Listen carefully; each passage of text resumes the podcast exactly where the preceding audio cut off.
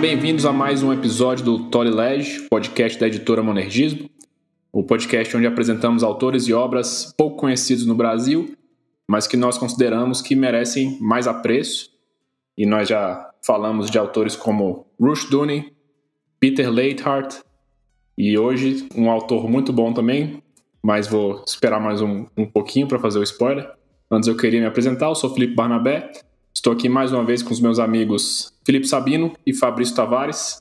Sabino, tudo bem? Tudo bem. Empolgado aí para falarmos mais sobre mais uma pessoa, como você bem disse, desprezada aqui no nosso meio. E eu quero agradecer o interesse das pessoas nesse podcast. E espero que a nossa gravação hoje, a nossa conversa, esteja minimamente à altura da grandeza que é o pequeno livro que sobre o qual iremos falar hoje. Fabrício, como é que você está? Olá, Banabé. Olá, Sabino. Mais uma vez agradecer é, a audiência do pessoal. Também ser grato a Deus, demonstrar gratidão a Deus por estar aqui com os amigos, falando mais uma vez sobre boa literatura e, em especial, sobre este autor que, para nós, é muito especial. É tido como um mestre para nós. E, curiosamente, o próprio Peter Lighthart, o autor sobre o qual falamos no nosso último podcast, considera também um grande mestre, um grande leitor, um grande teólogo. Então, aproveitando, portanto, a indicação anterior e falando um pouquinho agora do Jordan, é, sinto-me muito feliz, porque são autores que, particularmente, e são muito especiais, tanto na minha formação pessoal, quanto também no nosso trabalho aqui. São autores que sempre é um prazer traduzir, sempre é um prazer lê-los, editá-los e traduzi-los. Então, como o Fabrício já adiantou, hoje o autor do episódio é o James B. Jordan, mais especificamente a obra Crise, Oportunidade e o Futuro Cristão. Mas antes da gente entrar na obra, eu queria lembrar vocês que nós já temos, como eu comentei, outros episódios gravados. É, nós temos o, um sobre a obra do Romano Guardini, O Mundo e a Pessoa, um sobre a obra de Rusas Rushduni, Ao Seu Serviço, e o outro, que é o mais recente, sobre a obra do Peter Leithart, é, Salomão entre os Pós-Modernos. E é interessante porque tanto o Rushduni quanto o Leithart têm é, ligações né, com o, o autor, né, com James B. Jordan. E, e é interessante que o, o até diz, né, que o Jordan ele é um autor inclassificável, né? E aí a gente vai agora saber o, o porquê, né, Sabino? Por que, que o, o, Jordan é tão relevante assim e por que, que ele é um autor considerado inclassificável? Em Barnabé é isso mesmo. O, o, o ele brinca né, que o Jordan é um, um homem não somente como pensador, mas como pessoa inclassificável. E fazer uma ressalva aqui, embora é, ele seja bem desconhecido aqui no nosso meio, não é de todo diferente nos Estados Unidos. Ele é um teólogo americano, toda a formação dele se deu lá.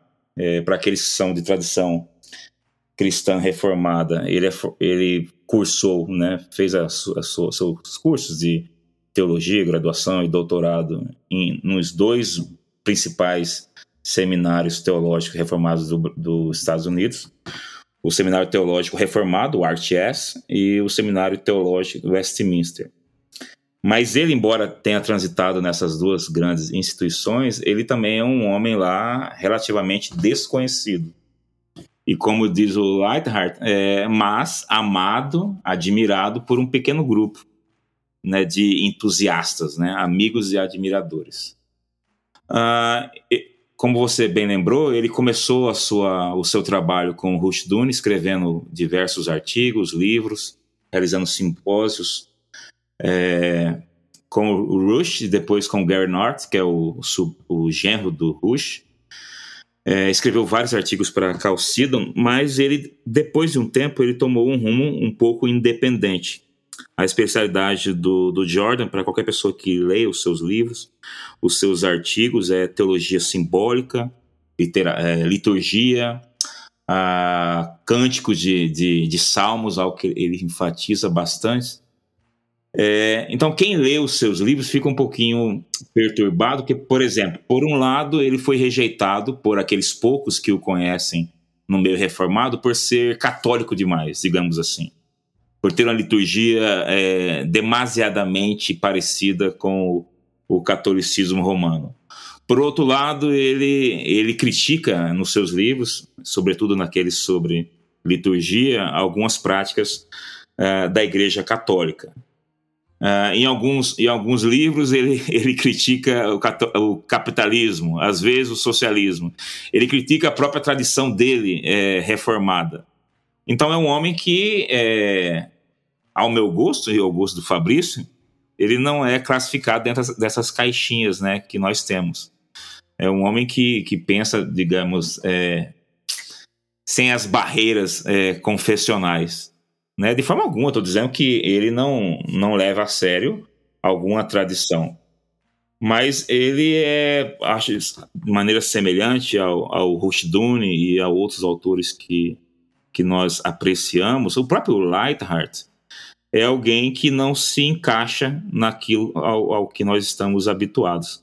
E as pessoas às vezes se, se assustam com os livros dele, porque não é, um, não é um tratado de teologia sistemática.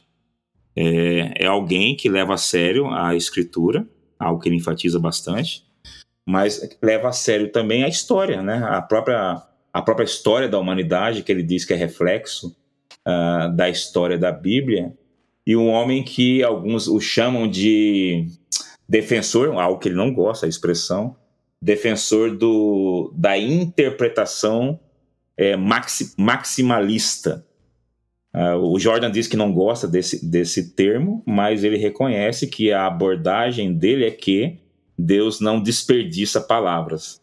Então, nós muitas vezes nós deixamos de, de compreender a escritura e fazer uma aplicação abrangente dela, porque nós abandonamos detalhes que às vezes estão ali, de certa forma escondidos, e nos fiamos simplesmente naquela ênfase principal de uma passagem, de um livro.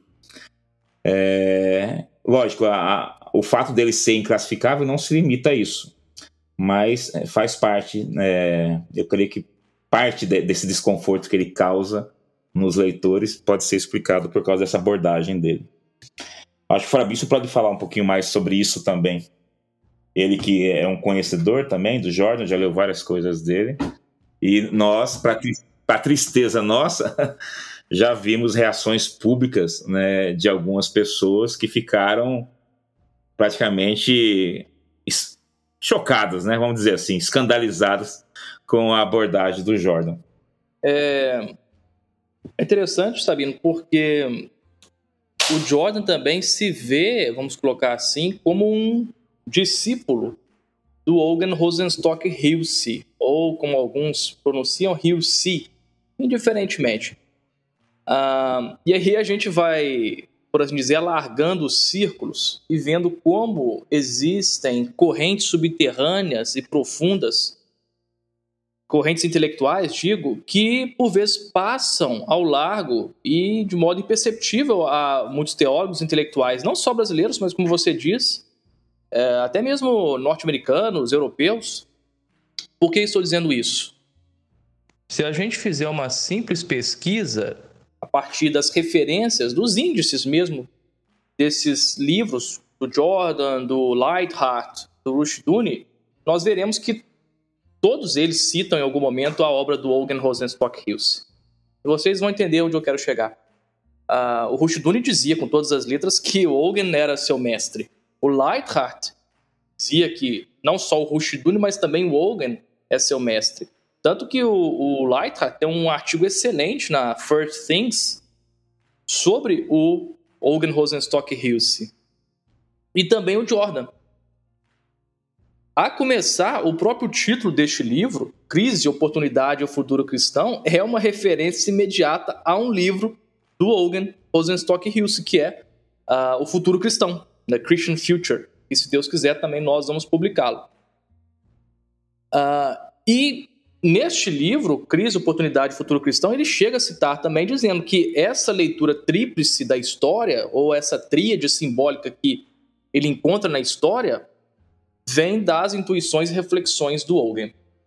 E uma das coisas interessantes, portanto, que nós vemos na obra do Jordan, e não só, como eu disse também, no próprio Leitrat, no próprio Rushduni, que é anterior a esses autores, nós vemos uma coisa muito interessante. Deus está agindo na história. Uma coisa que uh, Wayne Cristaldo, um dos grandes, talvez o maior especialista contemporâneo na obra do Hogan, dizia, ou diz, porque ele está vivo, é que uh, a filosofia social do Hogan, que o Jordan adota para si, parte do fato da encarnação. Ou seja, é, na verdade, uma tradução sociológica da realidade do mistério da encarnação. O verbo se fez carne e tudo mais depende disso. Se o verbo se fez carne, pensa o Hogan, o discurso, o espírito que age por meio do discurso, ele cria novas comunidades e, por assim dizer, impulsiona a história. Então, resumidamente, o Hogan e o Jordan entendem o seguinte: o imperativo de Deus produz a história e recarrega essa história em cada uma de suas crises. Só a partir, só simplesmente com essa visão, a gente já entende o seguinte: o Jordan, com esse título, Crise, Oportunidade Futuro Cristão, ele não está aí se inserindo nessa longa cadeia, e tem até autores interessantes, obviamente, que reclamam da crise da civilização, da decadência e que ficam se lamentando sobre isso. Então, muitas pessoas vão pegar o livro, inclusive na orelha a gente fala isso, vão pegar uh, o texto da quarta capa e vão pensar o seguinte: olha, mais um desses autores que estão falando sobre a crise da modernidade, o crepúsculo das elites, a sociedade ingovernável, a crise do mundo moderno. Sim, ele está falando disso também, mas não somente disso. Na verdade, ele apresenta uma espécie de solução. Ele diz que, na verdade, a partir das reflexões do Hogan Rosenstock Hilse, as crises são produzidas pelo próprio Deus ou permitidas pelo próprio Deus e são, por assim dizer, nascimentos de novas eras. Somente Deus é eterno. O homem por sua vez, ele é chamado para agir na história e criar, como diz o Hogan, corpos de tempos, momentos distintos, ciclos distintos. Um ciclo passa, morre, mas outro ciclo nasce e ressurge. E é isso que a gente vai encontrar, portanto, em crise, oportunidade, futuro cristão, uma espécie de sístole, diástole, de morte e ressurreição. Sim, muitas vezes as civilizações colapsaram, mas Deus com seu imperativo divino, faz surgir uma nova geração. A igreja, como a gente falou, já morreu, entre aspas, várias vezes, mas ela é filha do Deus da ressurreição. Então, essa igreja sempre se ressurgiu, sempre ressuscitou ao longo do tempo. Então, como eu dizia, o Jordan está trazendo aqui uma espécie de história simbólica da igreja, mesclada a uma espécie de sociologia cultural a partir de um enquadramento da filosofia do Hogan Rosenstock Hills. É a melhor definição que eu posso pensar aqui no momento sobre esse livretinho de 70 páginas, né, Sabino? É. É interessante que ele fala que ele, ele fala acerca da noção lamentável e como é que é implicitamente racista Sim. que muitos têm, inclusive na igreja, que o fim da civilização ocidental é o fim do mundo. Uhum. É bem interessante essa parte, né? É, é muito interessante. E é, é, engraçado lembrar mais, uma, mais um link aqui com os podcasts anteriores, é que, você vê, mesmo ele sendo, sei lá, podendo ser classificado como alguém de direita, o, o Jordan ele sempre criticou que os cristãos conservadores se importam muito pouco com os pobres. Algo sobre o que nós falamos né, na, no podcast sobre o livro do Rushduni ao seu serviço. Uh, então, só complementando um pouquinho mais lá, vejam que ele é um homem que, embora é, não, nunca tenha assumido nenhuma posição de, de professor em algum seminário ou colégio americano, as suas ideias né, estão aí e estão dando vida e a outros, a outros teólogos, a outras instituições, tentando aplicar essa visão dele que, assim, que é, não, não é só, de, entre aspas, né, revolucionária, mas é de certa forma uh, singular. É algo singular no nosso meio, né? Não existe. É por isso que alguém como um, é um católico, né? O, o Reno, né? Reno, que é o, é o editor, né? Do, do First Things, ele, ele chama o Jordan de um, um dos principais intelectuais cristãos da nossa geração. Não é um elogio pequeno, né? É, é interessante, Sabino, a gente levantar essa questão de que ele é um intelectual e, e, e, essa questão dele não está vinculado necessariamente com uma instituição de ensino, né? Porque tira um pouco dessa, desse mito que a gente tem de que só tem relevância aqueles autores que são é, teólogos no sentido professores de seminário, né? Ou, ou acadêmicos de alguma forma. E veja bem, aqui não estou falando que o estudo não é relevante, obviamente que uhum. não, porque para chegar nesse nível de erudição, ele estudou demais, né? E continuou estudando durante toda a sua vida. Mas não é o fato dele estar necessariamente vinculado a uma instituição que o faz relevante. Infelizmente, no meio, no nosso meio, vamos falar assim, de seminário, é, qualquer coisa que é diferente, ela é. ela já é rejeitada, né, de pronto. Eu comentei com vocês ontem, né, que eu estava lendo o discurso do Câmara Cascudo na, da inauguração da UFRN, né? Universidade Federal do Rio Grande do Norte, onde minha mãe estudou. É, ele falando sobre a importância da universidade, da produção de cultura, né? Da civilização. Mas nos seminários reformados, qualquer pessoa que proponha qualquer coisinha diferente, essa pessoa já é rejeitada, já é tirada dali. Então, assim, eu, o Jordan, por mais que pra gente ele esteja totalmente dentro da ortodoxia, ele propõe coisas que para essas pessoas são inaceitáveis. Existe uma forma única de você enxergar, sei lá, tal doutrina, tal passagem, inclusive. Então é um homem que, mesmo que ele procurasse né, uma, uma cadeira, digamos, num seminário, por causa de como esses seminários às vezes são são geridos, né, são administrados, ele seria rejeitado e expulso em, em alguns meses, se não em algumas semanas. Aí ia participar da caverna de Adulão, certo?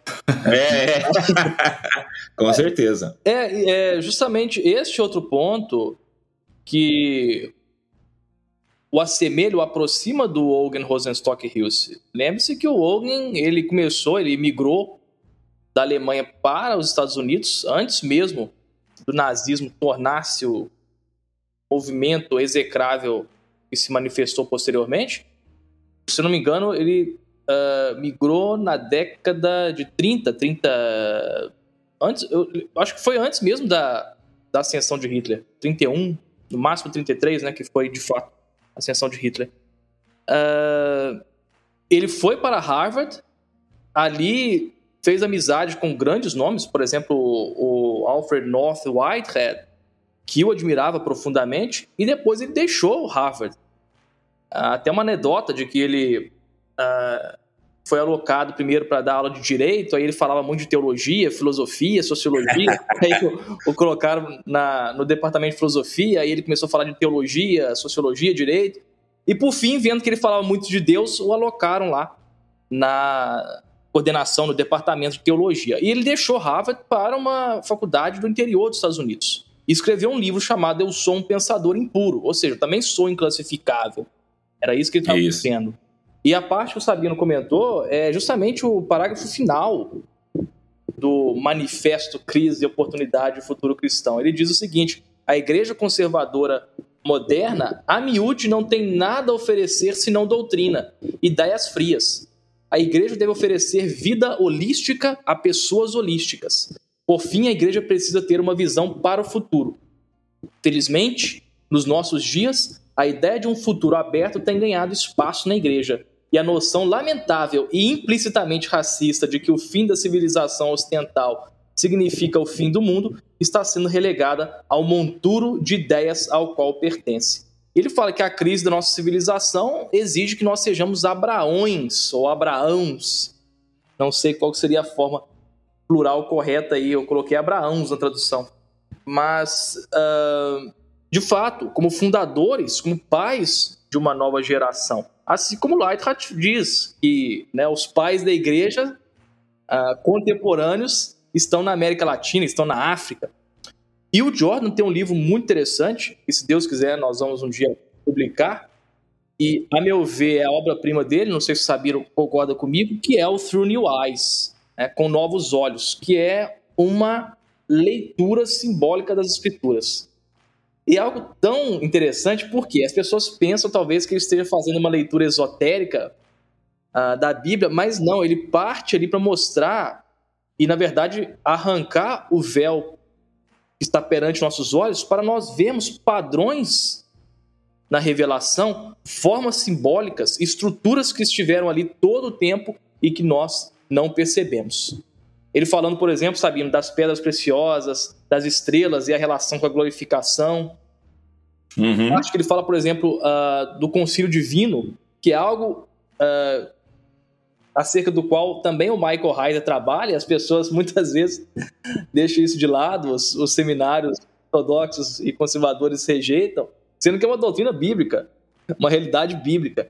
Então, o Through New Eyes, de fato, eu entendo que a pessoa que lê concentradamente esse livro nunca mais consegue ler as escrituras da mesma forma que lia. Isso. Realmente o livro cumpre uh, aquilo que promete, ou seja, começa ou lança princípios para uma nova leitura da Bíblia, para uma nova visão de mundo centrada ou sustentada por imagens bíblicas. É uma reformulação de fato da nossa imaginação. E é um autor profícuo. Hoje estava até conversando com o Sabino comentários sobre Gênesis, né, Sabino? O Trees and Thorns, Árvores e Espinhos, uhum. aquele que o Sabino já citou, a Armadilha da Liturgia, The Liturgy Trap, o From Bread to Wine, do pão ao vinho, e esse é outro tema também muito recorrente na obra dele, a maturidade. Muitas vezes nós esquecemos que uh, a vida cristã é baseada principalmente na ideia de maturidade. Ou seja, Deus está preparando a sua noiva, a igreja, maturando-a, por assim dizer, para que ela possa ser apresentada sem mácula e sem ruga para o seu filho, noivo, que é Cristo Jesus. Então, o processo de maturação é próprio da igreja, é próprio do indivíduo e é próprio da história da humanidade. Uma história estática é uma história idolátrica. Todos aqueles que desejam fixar, congelar, estancar a marcha da história, segundo o próprio James B. Jordan, estão atentando contra o projeto de Deus de maturação do mundo e da igreja.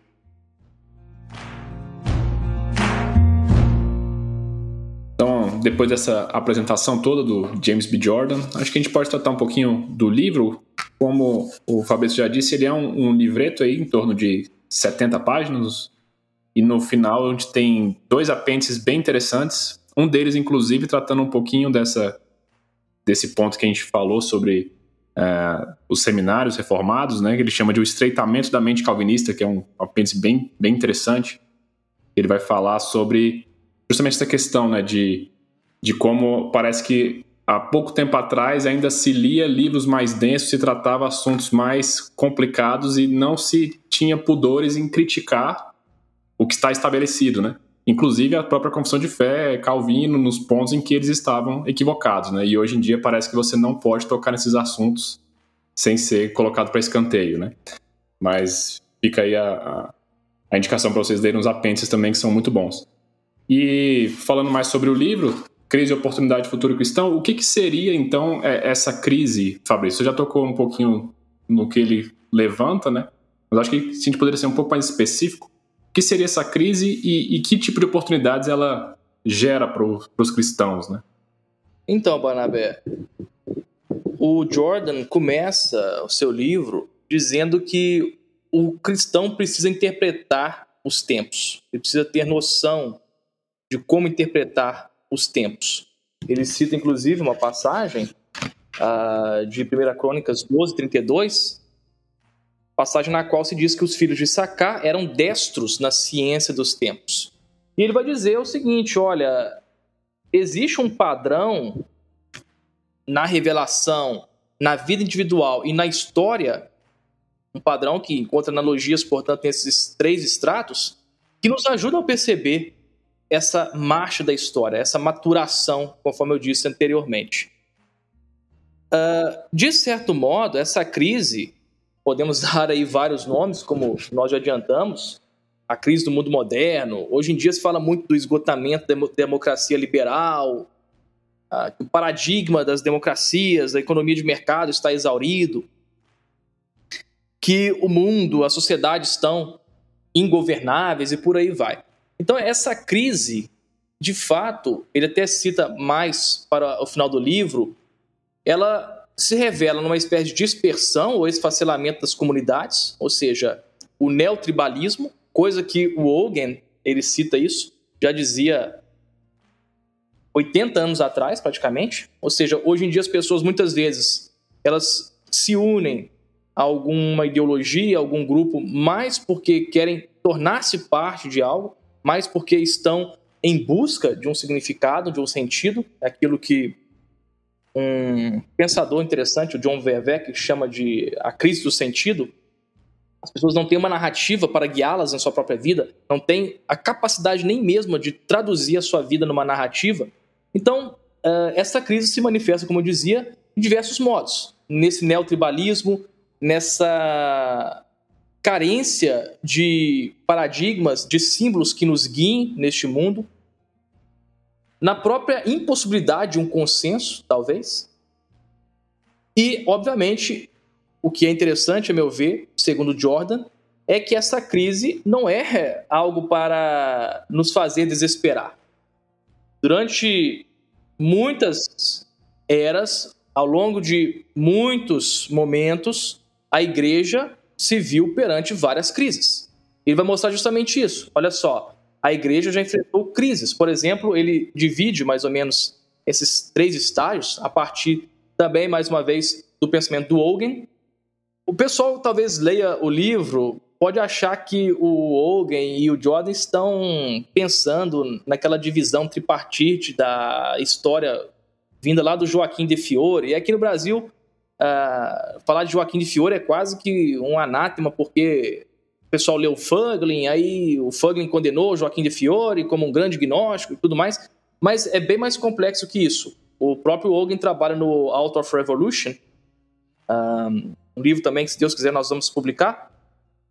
Ele critica a visão do Fiore, mas apropria-se dela de uma maneira legítima. Ou melhor, ele a retraduz no próprio paradigma filosófico do Hogan. Então, como eu dizia, ele trabalha a história da igreja a partir né, de três momentos distintos. Né? Eu não vou tratar disso, porque né, quem tiver interesse no livro poderá ver isso ali de maneira bem clara e didática. Mas ele vai dizer que a cada uma dessas crises, a igreja respondeu a desafios teológicos, sociológicos e institucionais de uma maneira criativa. Então você vê, por exemplo, como até o ano 700 depois de Cristo, a igreja ela é o núcleo sociológico os sacerdotes dominam. Depois disso, você vê, depois do ano 700 até cerca de 1500, certo? 1517, mais especificamente com a reforma protestante, você vê uh, o predomínio da instituição Estado. É o primeiro momento em que uma filosofia do Estado começa a ser formulada. Os reis começam a assumir um papel proeminente.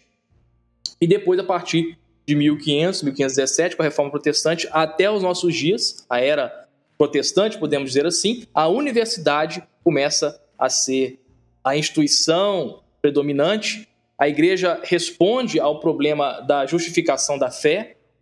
Se antes ela havia respondido no primeiro momento, momento da igreja primitiva, às doutrinas relativas ao ser e atributos de Deus, na igreja medieval ela respondeu às doutrinas relativas à expiação, a doutrina da expiação e justificação, Agora, nesse terceiro momento, ela começa a responder às doutrinas da expiação, sim, da santificação, mas aplicadas à sociedade. Como que o Espírito Santo aplica isso à sociedade? Então, cada crise da igreja, uh, por assim dizer, impulsionou a formulação, a articulação e o dinamismo de alguma instituição, repetindo, igreja, Estado e universidade, e também respondeu a um dilema teológico, a um problema teológico que somente enriqueceu o grande arcabouço, né, a grande tradição teológica da igreja. Então, resumidamente, a igreja sempre se deparou com crises, sempre se deparou com momentos, não é perante o abismo, mas ela é governada pelo Senhor da ressurreição, aquele Senhor que sempre a, a, a ressuscita, que sempre a traz de volta, que, a sempre, a, que sempre assegura, que sempre aguarda para que ela não caia no abismo. Então, a crise faz parte não somente da existência da igreja, mas da existência individual de cada um de nós. Como eu dizia, é a grande intuição do Hogan. Para você viver, você tem que morrer. A árvore não nasce se primeiro a semente não morrer na terra. Então, cada grande ciclo, cada grande corpo de tempo, como diz o Hogan, só surge por quê? Porque algo morreu e um novo ciclo se iniciou nascimento e morte são essenciais para o processo de maturação do ser humano. Cada ciclo de nossa vida é isso. É algo que morreu, a sua adolescência morreu e começa a sua juventude. É a sua solteirice que morre e nasce aí seu momento de casamento, uh, né, seu uh, status ou sua condição de casado. Quando um filho nasce, toda a sua experiência pregressa morre e você nasce ou renasce agora como um pai, como uma mãe. Então, resumidamente, morte e ressurreição são partes essenciais da vida humana e, portanto, da igreja. É, talvez, Fabrício, o, o, o desespero da, da igreja e dos cristãos diante dessas crises é, se dê devido a, aquilo que o, que o Jordan chama aqui, né, dessa fixação com ideias frias. Porque não é incomum no nosso meio nós reconhecermos que as crises, digamos, doutrinárias na igreja foram benéficas, de certa forma, para, como você disse, para a produção teológica, né? Quanta coisa preciosa Agostinho escreveu para refutar os erros da época dele. Existe até a piada, né, de que Agostinho orava para levantar um novo herege para ele poder refutá-lo, né? é, então, mas quando se quando essas pessoas parecem que não acham que é só esse tipo de crise, né, no campo das ideias, porque eles não têm essa visão esperançosa quando a crise não é meramente no campo das ideias. Se não for uma crise em questão de doutrina para você refinar o seu pensamento, a sua posição, a sua teologia, sua vida, né? É, isso aí não tem solução, né? Então a gente está fadado ao fracasso. Isso é sinal de que o fim dos tempos está acabando, a igreja vai morrer é, e isso denuncia né, o que essas pessoas, essas mesmas pessoas gostam de dizer, inclusive citando é, o título do livro do é, aquele livro famoso, Ideias têm consequências, né? Mas para essas pessoas não tem, porque a, as ideias, as doutrinas, elas são, são meramente abstratas. Não tem nada a ver com a, com a nossa vida. Então, se for uma crise, se for uma dificuldade que a igreja tenha que enfrentar, e que ela não seja meramente doutrinária, teórica, a gente não tem o que fazer, não tem resposta nenhuma.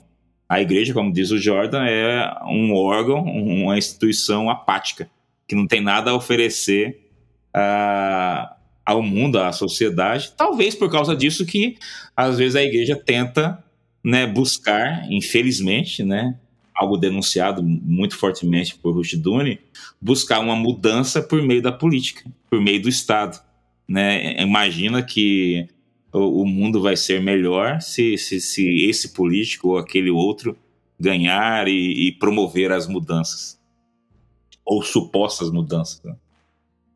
Parece que falta uma, uma relação da igreja com, com os outros aspectos, né? É, a gente se isola e a gente só trata dos problemas internos, né? Só problemas doutrinários, só problemas que não têm tanta relação com o que está acontecendo é, fora, né? E até eu estava vendo o Fabrício falar sobre a, questão de Deus agindo na história. Né? Nós acreditamos que Deus age na história. E muitas vezes parece que a igreja não acredita nisso, né? A gente acredita que Deus age na história da igreja, mas a história secular se desenrola uh, à parte, de, de, uma forma autônoma. E, e, a gente não consegue ver essa conexão. E o Jordan vem justamente mostrar: olha, tem, tem sim conexão. É, a história está sendo guiada por Deus. E esses momentos de crise, eles servem também porque eles estão conectados com os momentos da igreja, né? É, não, é, não são histórias separadas, não são é, momentos de, diferentes, né?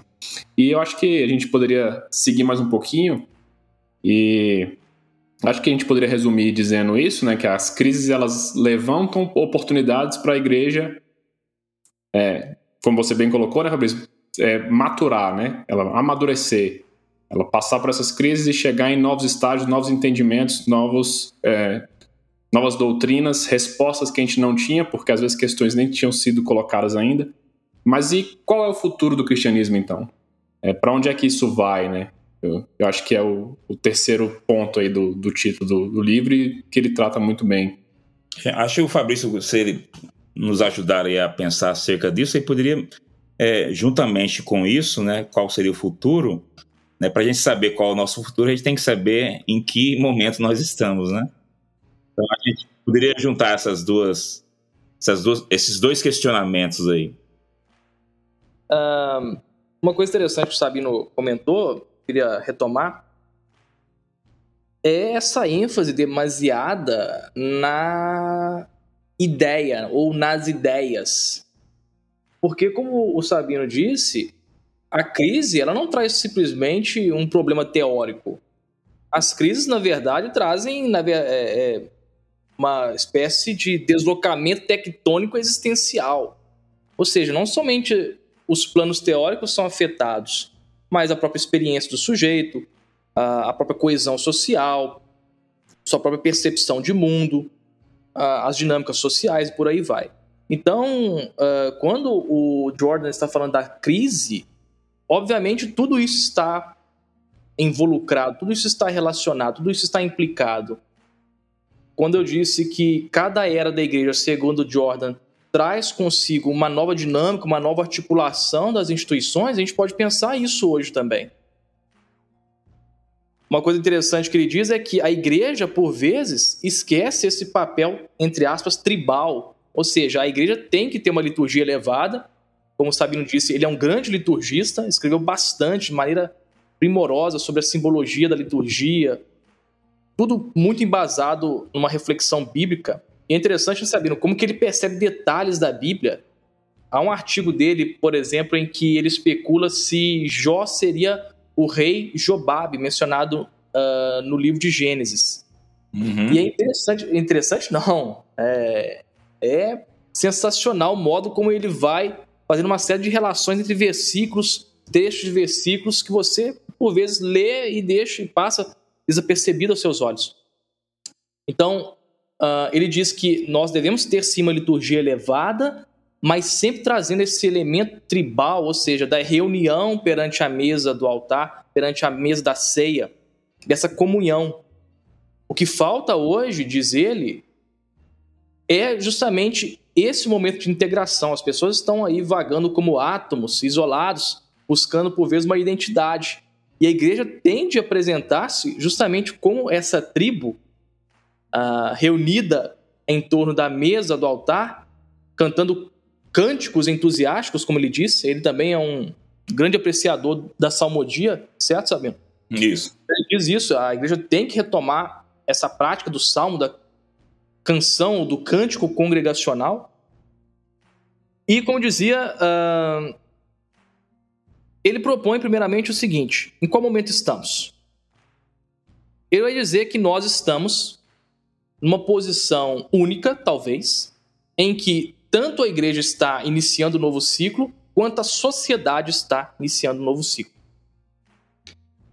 Claro, as duas sempre estiveram em relação mútua, mas por vezes a igreja estava iniciando um novo ciclo, a sociedade estava ainda num ciclo mais tardio ou um ciclo anterior.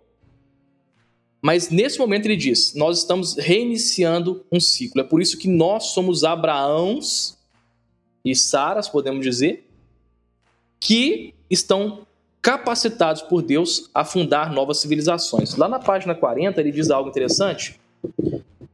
Ah, ele faz essa tripartição sobre as igrejas, a igreja medieval, a igreja protestante, a igreja primitiva.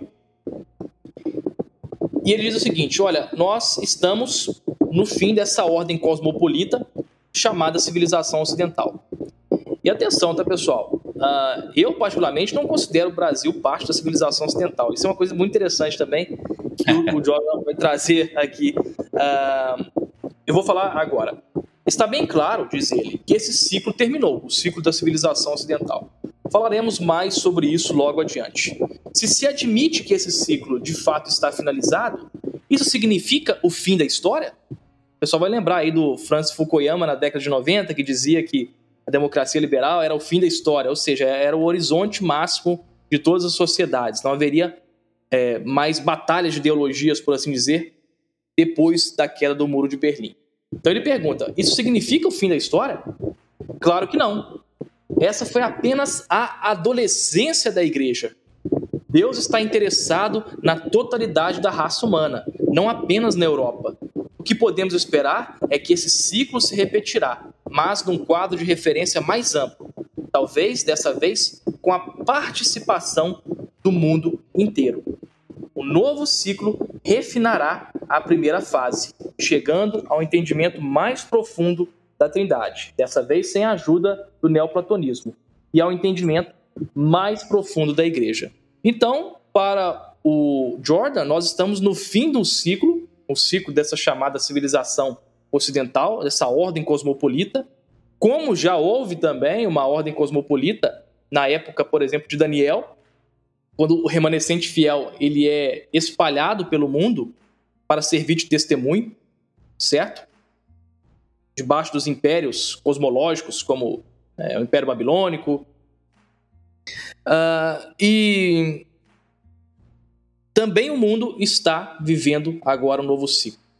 O Estado-nação está se esboroando, ou seja, foi a forma moderna, a instituição moderna que a nossa sociedade, ou a sociedade ocidental, se você quiser, encontrou de se organizar. Então, o Estado-nação também agora está derruindo. E o que é interessante é, o Jordan é muito esperançoso. Ele fala: olha, Deus transforma tudo isso.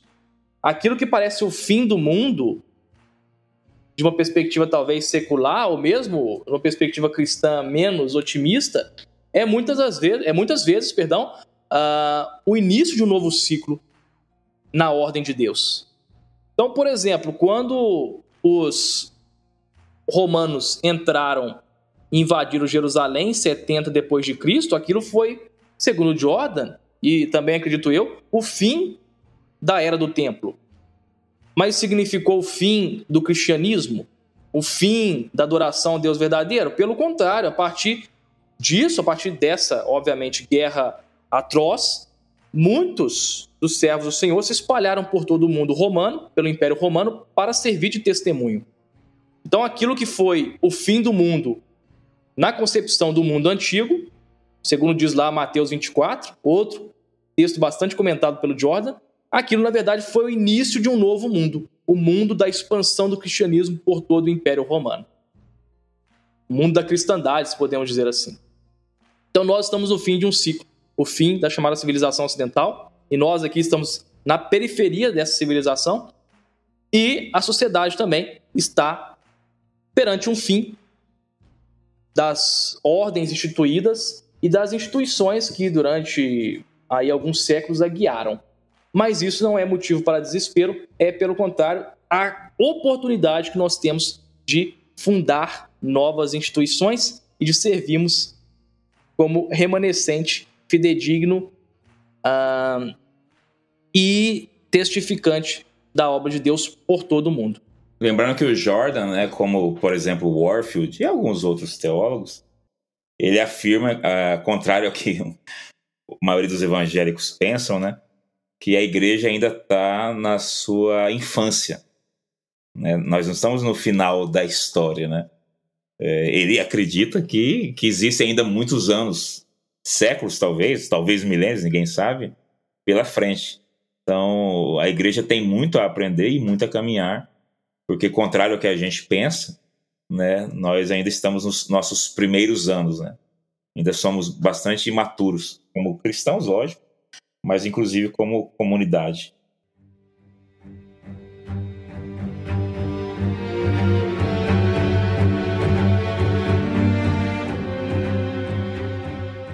Muito bom. Então, estamos chegando ao final de mais um, um, episódio. Eu agradeço a vocês que nos escutaram até aqui, têm nos acompanhado é, nessas indicações. Eu queria deixar os livros do Jordan indicados para vocês poderem adquirir. Como nós falamos, temos o Crise, Oportunidade e o Futuro Cristão, disponível na, no site da editora. O link vai ficar na descrição do episódio e no Instagram também. E nós temos um outro livro do James B. Jordan, que é A Vindicação de Jesus Cristo, um guia introdutório ao Apocalipse.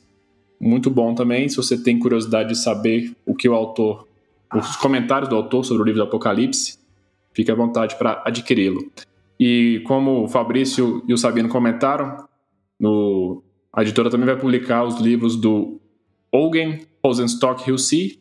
O próximo que sairá em breve é O Fruto dos Lábios, a transformação da palavra de Deus em discurso da humanidade. E eu já me despeço aqui, passo a palavra para meus amigos poderem falar um pouquinho dessa próxima obra e fazer os comentários finais. Sabino? Eu queria só recomendar uh, o livro, né, que comprem, lembrando que os dois excelentes apêndices não estão na versão Kindle. Então você que comprou em Kindle ou só leu lá no Kindle Unlimited, nem comprou, então você compre a versão física e tem dois excelentes apêndices que valem pelo livro todo. Verdade. O preço do livro.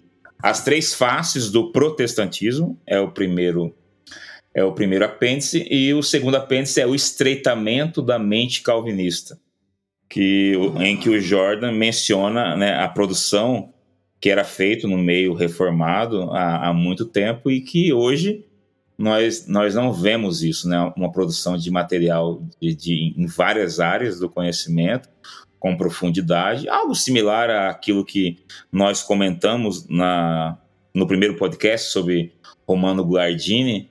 Né? No nosso meio, não somente não se produz mais coisas relevantes, coisas que, que vão trazer alguma mudança, como também se rejeita ler qualquer, qualquer livro, qualquer obra que seja diferente. Basta o cara ser católico, basta ele não ser dessa ou daquela tradição que as pessoas se recusam a ler. Então fica aqui a minha sugestão. Lê, compra esse livro, nos ajude a publicar outros livros, comprando esse livro. O que o povo mais pergunta é quando é que você vai publicar o outro livro do, do fulano? Ué, compra primeiro esse aí. certo, pessoal? Então eu agradeço novamente aí o interesse de vocês, a paciência em nos ouvir. Agradeço pelo, pelo incentivo do Barnabé, que sempre fica puxando o meu pé e do Fabrício, porque eu fico aqui embrenhado nos muitos livros para ler e revisar, e Fabrício nos livros para revisar, para traduzir e para escrever. É. Então é isso, pessoal. Obrigado. Até a próxima. Eu sou o cara que fica tentando tirar vocês de dentro da caverna de Adulão, né? Para mostrar. é tipo isso. Fabrício, quer se despedir? É, também gostaria de agradecer ao pessoal que escutou até aqui, tem acompanhado os podcasts. Uh, e também pedir, sugerir, recomendar a leitura desse livro, excelente. Tive grande alegria e prazer em traduzi-lo. Uh, e acredito eu que seja uma ótima introdução, uma aplicação das ideias que se encontram, por exemplo, no livro do Ogen, no próximo livro, que será lançado por nós, traduziu também, chamado O Fruto dos Lábios. Subtítulo é interessantíssimo: A transformação da palavra de Deus em discurso da humanidade. Ou seja, a palavra de Deus, o Espírito, é aquilo que perpassa o ser humano e assim ele vai criando comunidades e corpos de tempo ao longo da história. Então, esse livro do Jordan, a meu ver, é uma ótima aplicação, um ótimo estudo uh, a partir das reflexões do Ogen. Então, leiam para que depois possam ler o fruto dos lábios. E uh, também agradecer mais uma vez ao Barnabé, que é quem de fato uh, sempre aqui nos convoca para participarmos da Caverna de Adulão. E ao Sabino, meu amigo e editor, uh, por sempre aqui estarmos conversando um pouquinho sobre boa literatura, porque infelizmente hoje em dia é raro encontrarmos pessoas uh, para falar e também para escutar sobre boa literatura. Então, pessoal, fiquem com Deus e até a próxima. Então é isso, pessoal. Obrigado e até a próxima.